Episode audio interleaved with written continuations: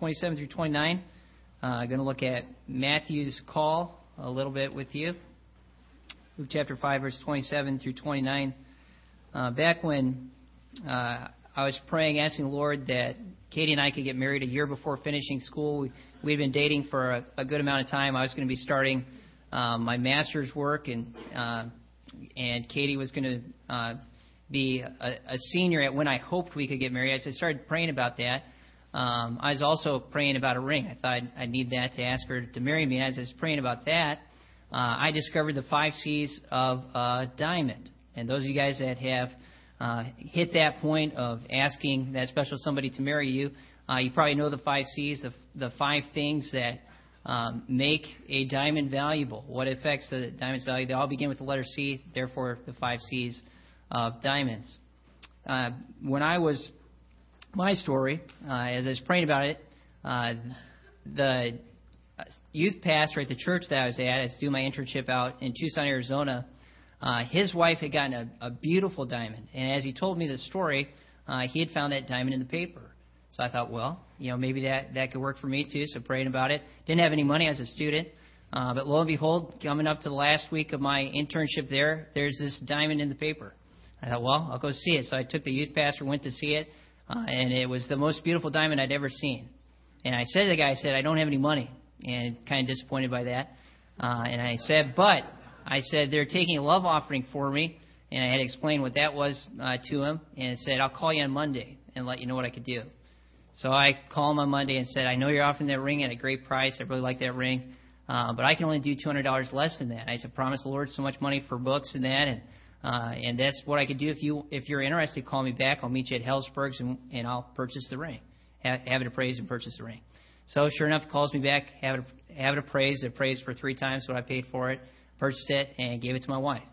When I gave that ring to my wife, I'm thankful that I had something of value. Uh, I could have given her, I guess, but I probably would have been slapped, uh, but I probably could have given her a Cracker Jack ring, uh, maybe. Um, but you know, she knew she knew I could afford more than that, and I was able to give her something that showed that I put value uh, upon our relationship. It showed that as a husband, I desired to uh, provide for her and meet her needs. And I was I was thankful that I had uh, that nice uh, diamond ring to give to her. Tonight, obviously, we're not going to look at the five C's of diamonds, uh, but I would like to look with you at the five C's of discipleship. What makes us valuable as we take our disciple, which is us, and we lift that disciple up to the Lord Jesus Christ? What tonight are, are you as an individual holding up to Christ, saying, This is the value that I place upon my relationship with you? This, this shows my seriousness. This shows the, uh, the reality of uh, our relationship. What kind of a disciple tonight are you lifting up? And we're going to look at Matthew's call. Matthew's call uh, is two words that Christ says to, uh, to Matthew, just says, Follow me. And Matthew's response uh, is where we're going to get our five C's from. Matthew's response shows his value as a disciple. Luke chapter 5, beginning at verse 27, says, And after these things he went forth and saw a publican named Levi sitting at the receipt of custom and he said unto him, Follow me. And he left all, rose up, and followed him. And Levi made him a great feast in his own house, and there was a great company of publicans and of others that sat down with them. He left all, rose up, and followed him. Then he made him a great feast, and there were many publicans and sinners uh, that were there with them. The first C tonight, if you're taking notes, the first C is the cost. The cost of discipleship says of Matthew that he left all. It's a striking statement because it's found in Scripture. God said that there wasn't anything uh, that Matthew, as he received that call to be a disciple, there wasn't anything uh, that he held back as he stepped into that position of following Christ. The Bible has strong statements to say about discipleship, and they're found in Luke. And you could turn to uh, Luke chapter 14 if you'd like to see uh, these verses. But Luke chapter 14, verse 26 says, If any man come to me and hate not his father and mother and wife and children and brethren and sisters, yea, in his own life also, he cannot be my disciple. hate not his father and mother. Well, the Bible says to honor your father and mother. What about your spouse? Well, I'm to love my wife as Christ loved the church. What about our uh, our our children and the responsibility that God's entrusted to us? Certainly, we know that God desires for us to love our kids. But when you sing the song of how great thou art, and you get to the verse, and when I think that God, his son not sparing, sent him to die, I scarce can take it in. That's the idea of this kind of hatred. You could say about God the Father as he uh, put Jesus Christ on Calvary, and it says in Isaiah that it pleased the Father to bruise him. I, I saw recently on the History Channel that they're doing a special about who really killed Christ. Well, who really killed Christ is God the Father. It pleased the Father to bruise him. And you could say, as you look at that, God despised his Son. Why? Because he didn't let his love for his Son come in between he and his love for us. You know, as we look at discipleship, neither should I, as a husband, let love for my wife come in between me and my love for God and my obedience to His will and my desire as the leader in our home to, to lead according to His will. I can't let love, eh, though I love my parents, I can't let love for my parents keep me from serving God. And just a personal story about that.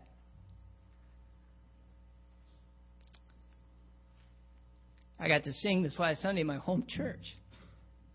And I I've sung a song on deputation. I don't know if I sang it here or not, but uh, Here I Am, Lord.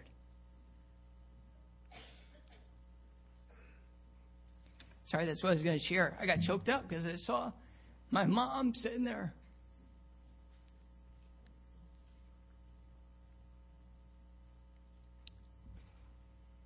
And it's one thing for us to say, we'll go. It's another thing to realize that's a sacrifice for my parents. You know, but that's, and it, too is a sacrifice they willingly make. But that's the reality.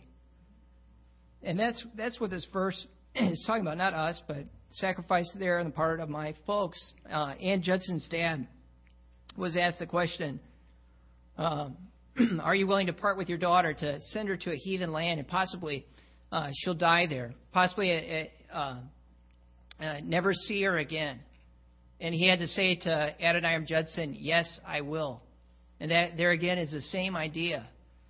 But the Bible says, without that idea of putting God first in that way, in a familial sense, God says, You cannot be my disciple. That's disqualification from discipleship. then Luke 14 27 says, And whosoever doth not bear his cross and come after me cannot be my disciple. The idea of a cross, where was Jesus going as he took up his cross? Well, he's going to Calvary. I heard a message preached by, uh, a part of it was preached by a man by the name of Leonard Ravenhill, who knew uh, Tozer. And he, he said, as dear old Dr. Tozer used to say to me, Len, one thing you know, or, or one thing you know about a man carrying a cross, that man's not coming back. That man's dead to self. He's dead to his ambitions. He's dead uh, to his goals. He's dead to his desires. It's not, it's not his life anymore. Why? Because he took up his cross and followed Christ. Luke 14:33 says, "So likewise, whosoever he be of you, that forsaketh not all that he hath, he cannot be my disciple." Think again, and, and with regard to the qualifications of discipleship, whosoever he be of you that forsaketh not all that he hath, does it mean that uh, we have to, as individuals, take everything that we possess and go to, to Goodwill or go somewhere and say, uh, I'm, I'm just going to give it all away? No. But you know, we have to live like we gave it all away to the Lord. That there can't be anything in our life that we say, God, God, you can have everything but that. God desires everything. The rich young ruler, as he uh, came to the Lord and said, All those things have I kept from my youth. I kept the law. I've, I've loved God and I've, I've loved others. As he um, made that statement, Jesus could have said, Wait a second. That's not true. You're not the first perfect man. I'm a perfect man, but you're not. And he could have gone uh, through the law and said, Look, this is, this is where you failed. But what did he say? Yet one thing thou lackest. There was one primary thing that was in this man's life that was keeping him from following Christ. And what was it? It was his riches. He said, Go and sell all that you have, and then come and follow me. One thing keeping him from following Christ. Pastor Cooper, a pastor uh, down in central Georgia, uh, shared a story with me about a young man that called uh, him and, and said, Pastor Cooper, I believe I'm demon possessed. Can you help me? He said, All right. He said, We'll set up a, uh, a time, a counseling time. And he called a pastor friend and said, Can you come? You've had some experience with these sort of things. So he came and, and they, they questioned the young man about his salvation. He gave a salvation testimony, and, and um, the pastor that was counseling him said, Well, Satan cannot possess a believer, or demons cannot possess a believer, but Satan can get strongholds in a believer's life. Satan is the father of lies. For you to gain victory, you must tell the truth. Are you willing to do that? And he said he was. He said, Well, are you into pornography? And the young man said, Yes. He said, Are you willing to confess it and forsake it? He said, Yes. And he prayed and asked the Lord's forgiveness and asked for help and victory. He said, Are you into drugs? He said, Yes. He said, Will you confess and forsake it? He said again, Yes. He, he, he prayed again. He said, Are you into alcohol? Again, yes. And again, the same thing. But he got to tobacco. He said, Are you using tobacco? And he said, Yes. He said, Will you give it up? And he said, No. He said, and this is what he said, the voices in my head are saying not to. He said, the pastor said, Son, don't you understand that if you don't deal with this, you cannot have victory? He said he did. You know what they said? He walked away unrepentant. Yes, there was a lot he had to deal with in his life, but within a year, that young man was dead. And they believed that he had sinned a sin unto death. And yes, you could look at his life and say there was a lot of things that he was dealing with, yes, but it came down to one thing that finally he said, God, no, you can't have that. As I was witnessing to a man that had visited our church for uh, probably a couple of years, his, his wife was saved. And as we went through the gospel, I came to the point of conviction personally that he fully understood the gospel and asked him, Would you like to be saved? He said this. He said, No. He said, I like uh, uh, he, he, he liked to have a little drink every now and then, and he liked to dance. And by dancing, uh, he meant going waltzing. And he said this. He said, "I don't want to be a hypocrite. That's not honorable to reject the gospel." But he said, "These things are what is keeping me from Christ." You think about that; those temporal things keeping him from eternal life. You know, praise the Lord. Uh, about seven months later, he got saved during evangelistic meetings. But you know, you could be here tonight, and there could be one thing in your life that Satan says uh, not to give up. The voice, you could say, the voices in my head are saying not to. But without dealing with that, sin, it could keep you from the gospel, and it could certainly keep you from being a disciple. Because to be a disciple, you, there has to be uh, an obedience to leaving all. Matthew left all, it cost him greatly. We find also the commitment, Matthew's commitment. Uh, in our story here, it's a, the story of um, a great crowd of people being around Jesus, the, and the the four friends of the paralyzed man. They couldn't get him into the room because of the crowd was so great, and so they cut the hole in the roof and they lowered him through. And it says in our text, uh, and after these things, he went forth. Well, as he went forth, there were people that had come from cities all around that were leaders. And as he went forth, no doubt, uh, this crowd was following him. And he was walking by Matthew, and he says to Matthew, Follow me. Everybody looks over at Matthew. What's, what's Matthew going to do? And it says Matthew rose up. He committed. You know, our, I guess our public uh, public time is the invitation time. And Pastor talked about that uh, this morning. How our pride keeps us from rising up. But you know, really, in in, Amer- in American churches right now, uh, there's very little true commitment to the cause of Christ. There's very few that'll say, Pastor, I'll be there every opportunity I get to, to go out with you and do soul winning. Pastor, I'll be there faithfully and take the responsibility of Sunday school class. Pastor, I'll put church as my primor- priority. I am committed to uh, serving the Lord. Very few that will rise up. If you look at Luke chapter 9, verse 57 through 62,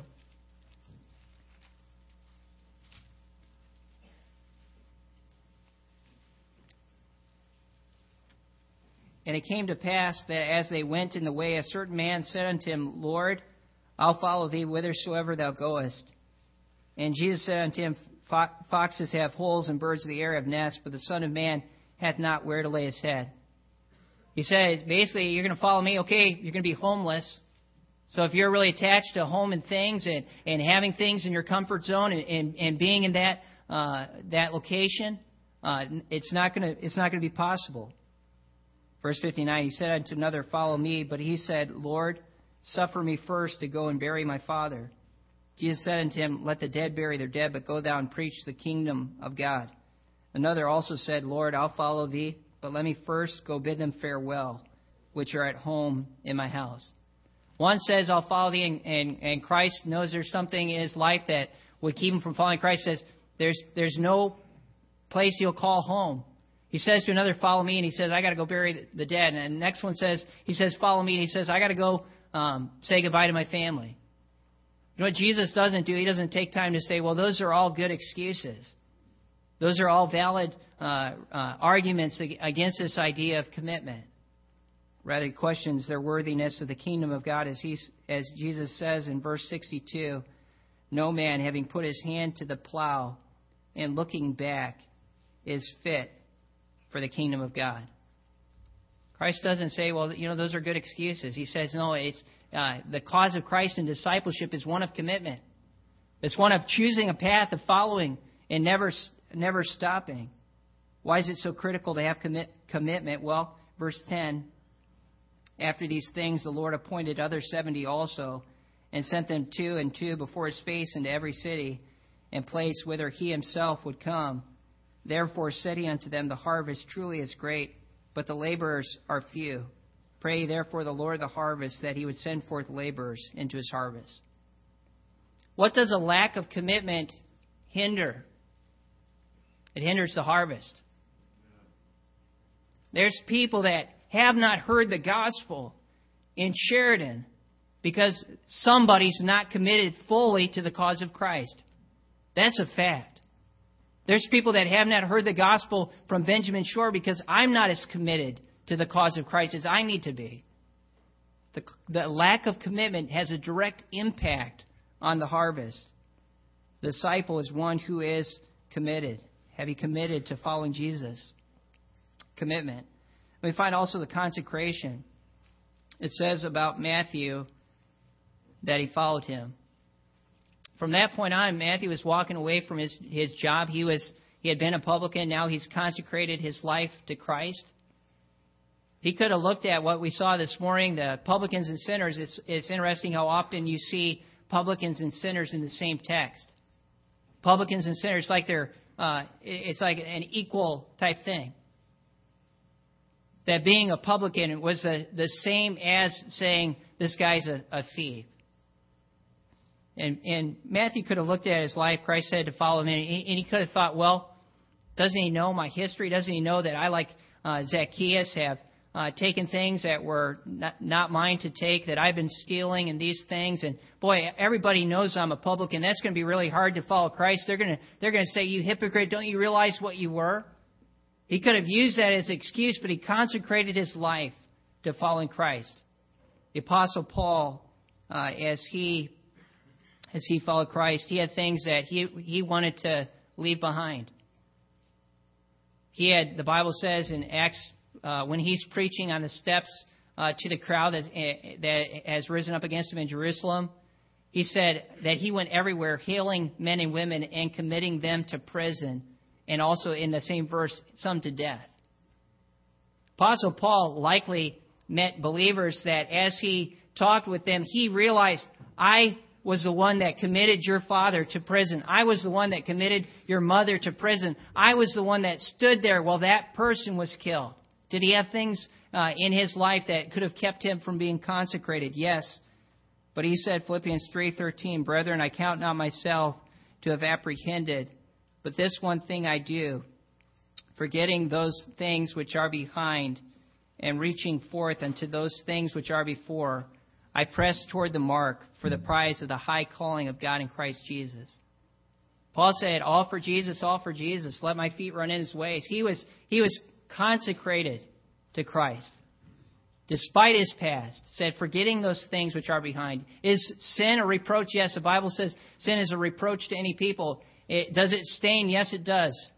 But the Bible says, though your sins be as scarlet, they shall be as white as snow. Though they be red like crimson, they shall be as wool.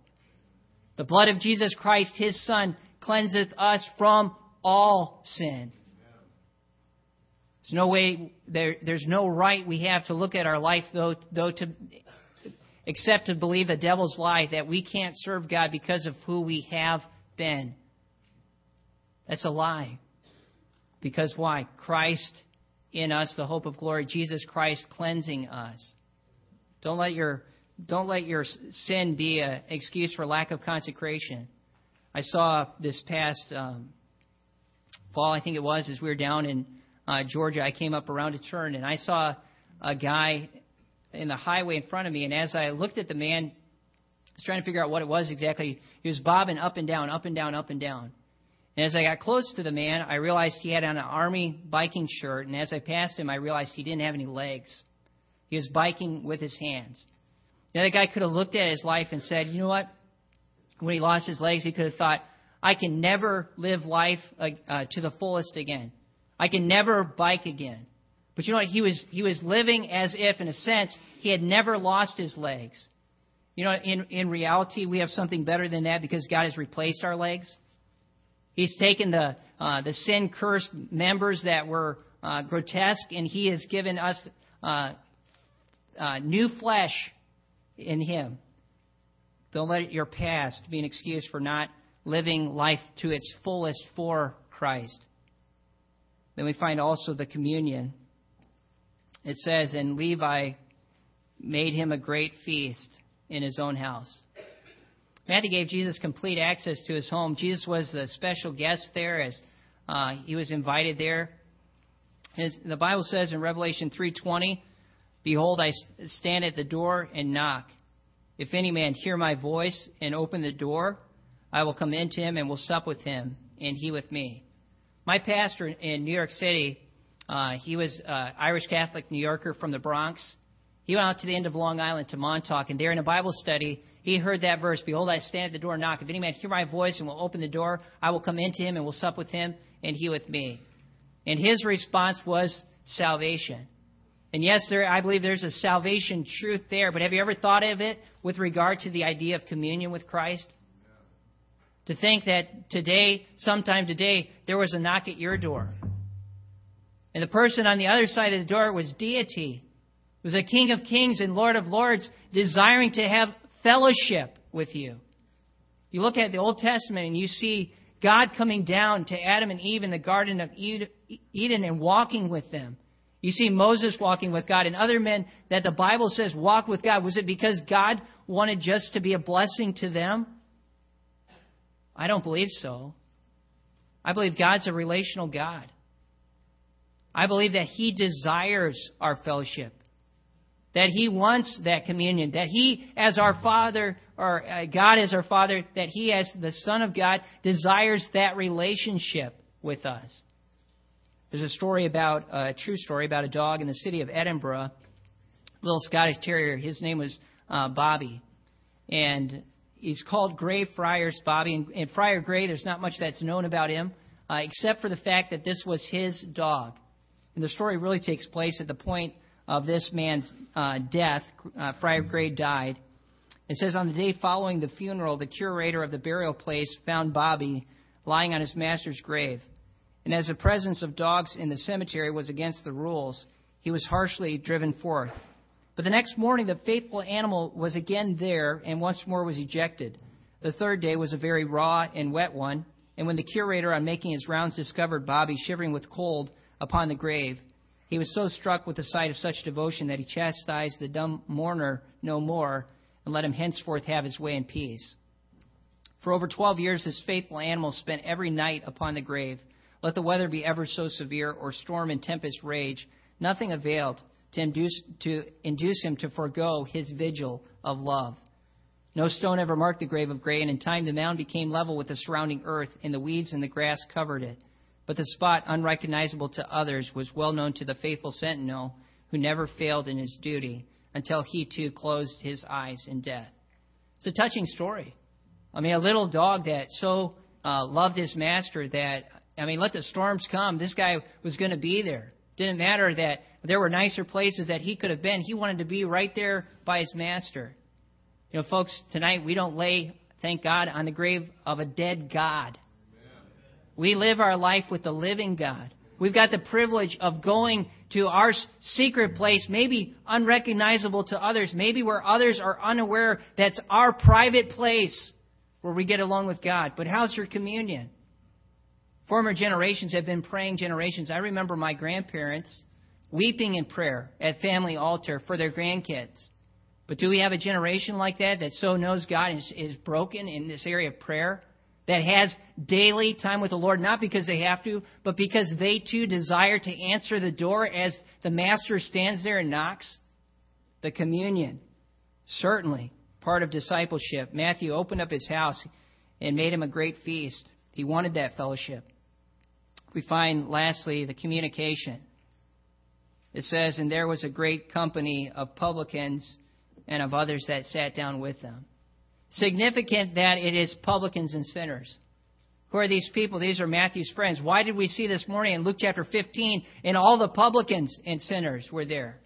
Well, I believe you get to Matthew 15 as I thought about this morning as I was sitting there. Who are these the friends of Matthew? When did they initially meet Christ? Back here as Matthew invited them to his house.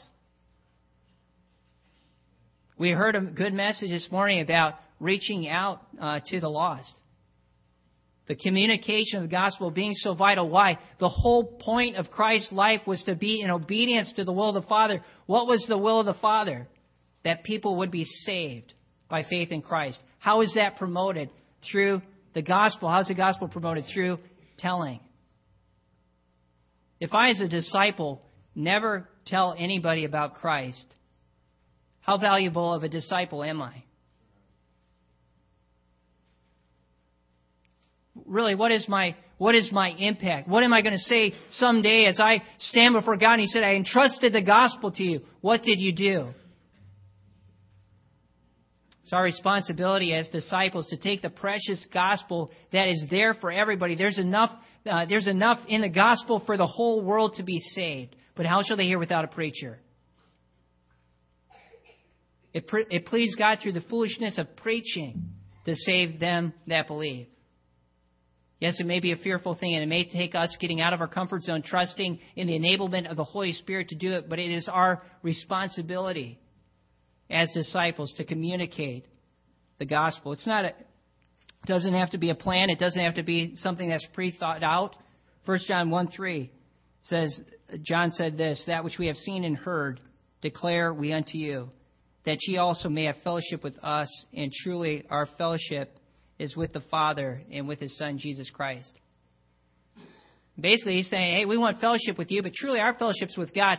And, and for you to know about that, we're going to share with you that which we have seen and heard. That's it. I mean, all it is is you saying to your neighbor, hey, listen to what God's done in my life. He can change your life too.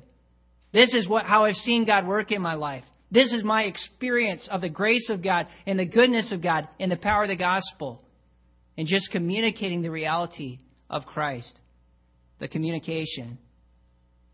You know, I was thankful as I finally got to give Katie the ring. It took uh, a few months between getting the ring to the point of giving to her. I was excited to give it to her. I knew she was going to love it.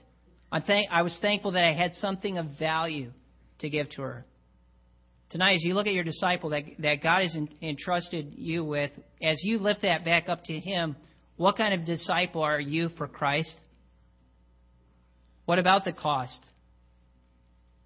Is there, any, is there something that Holy Spirit's bringing to your mind and you know that that is something that you've refused to give up for the Lord? It might be a child for the mission field. It might be a job. It might be something smaller, just your pride and going knocking on a door and telling somebody about Christ, but you refuse to because of your pride, as we heard uh, about pride this morning.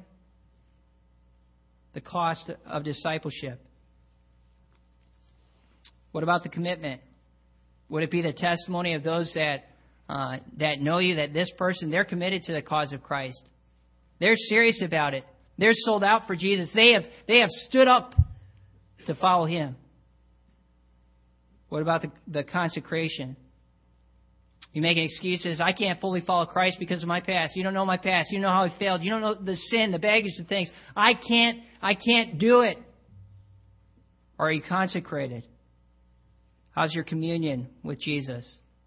Did you have time with Him today? Was there a time where you bowed uh, your knees, not because you had to, but because you wanted to meet with Jesus? What about this past week? What about the pattern of your life? Is it a pattern of prayer? How about your communication about Jesus? Have others heard the gospel from your lips this past week? Have you given a tract? Do you have tracts? Do you pray and ask God, God, please give me the opportunity uh, to give the gospel for you? Is it something that's a part of your life that, that, that you know that is your responsibility as a disciple to get the gospel out? What have we given in response to the command of Christ to follow me? Let's pray. Father, I praise you for your grace and your goodness to us. Thank you for Matthew's response. And Father, I, I'm thankful for the opportunity we've had to get to know this church. And Father, as, as we've heard this week, it is a church that loves you. It is a church that's serious about serving you. And yet, Father, as we see Matthew, we see areas in our life that by your grace need to change. And Father, I pray the Holy Spirit would help us. And Father, I pray that you'd use us and that we could be valuable disciples. For it's in Christ's name I pray. Amen. Let's keep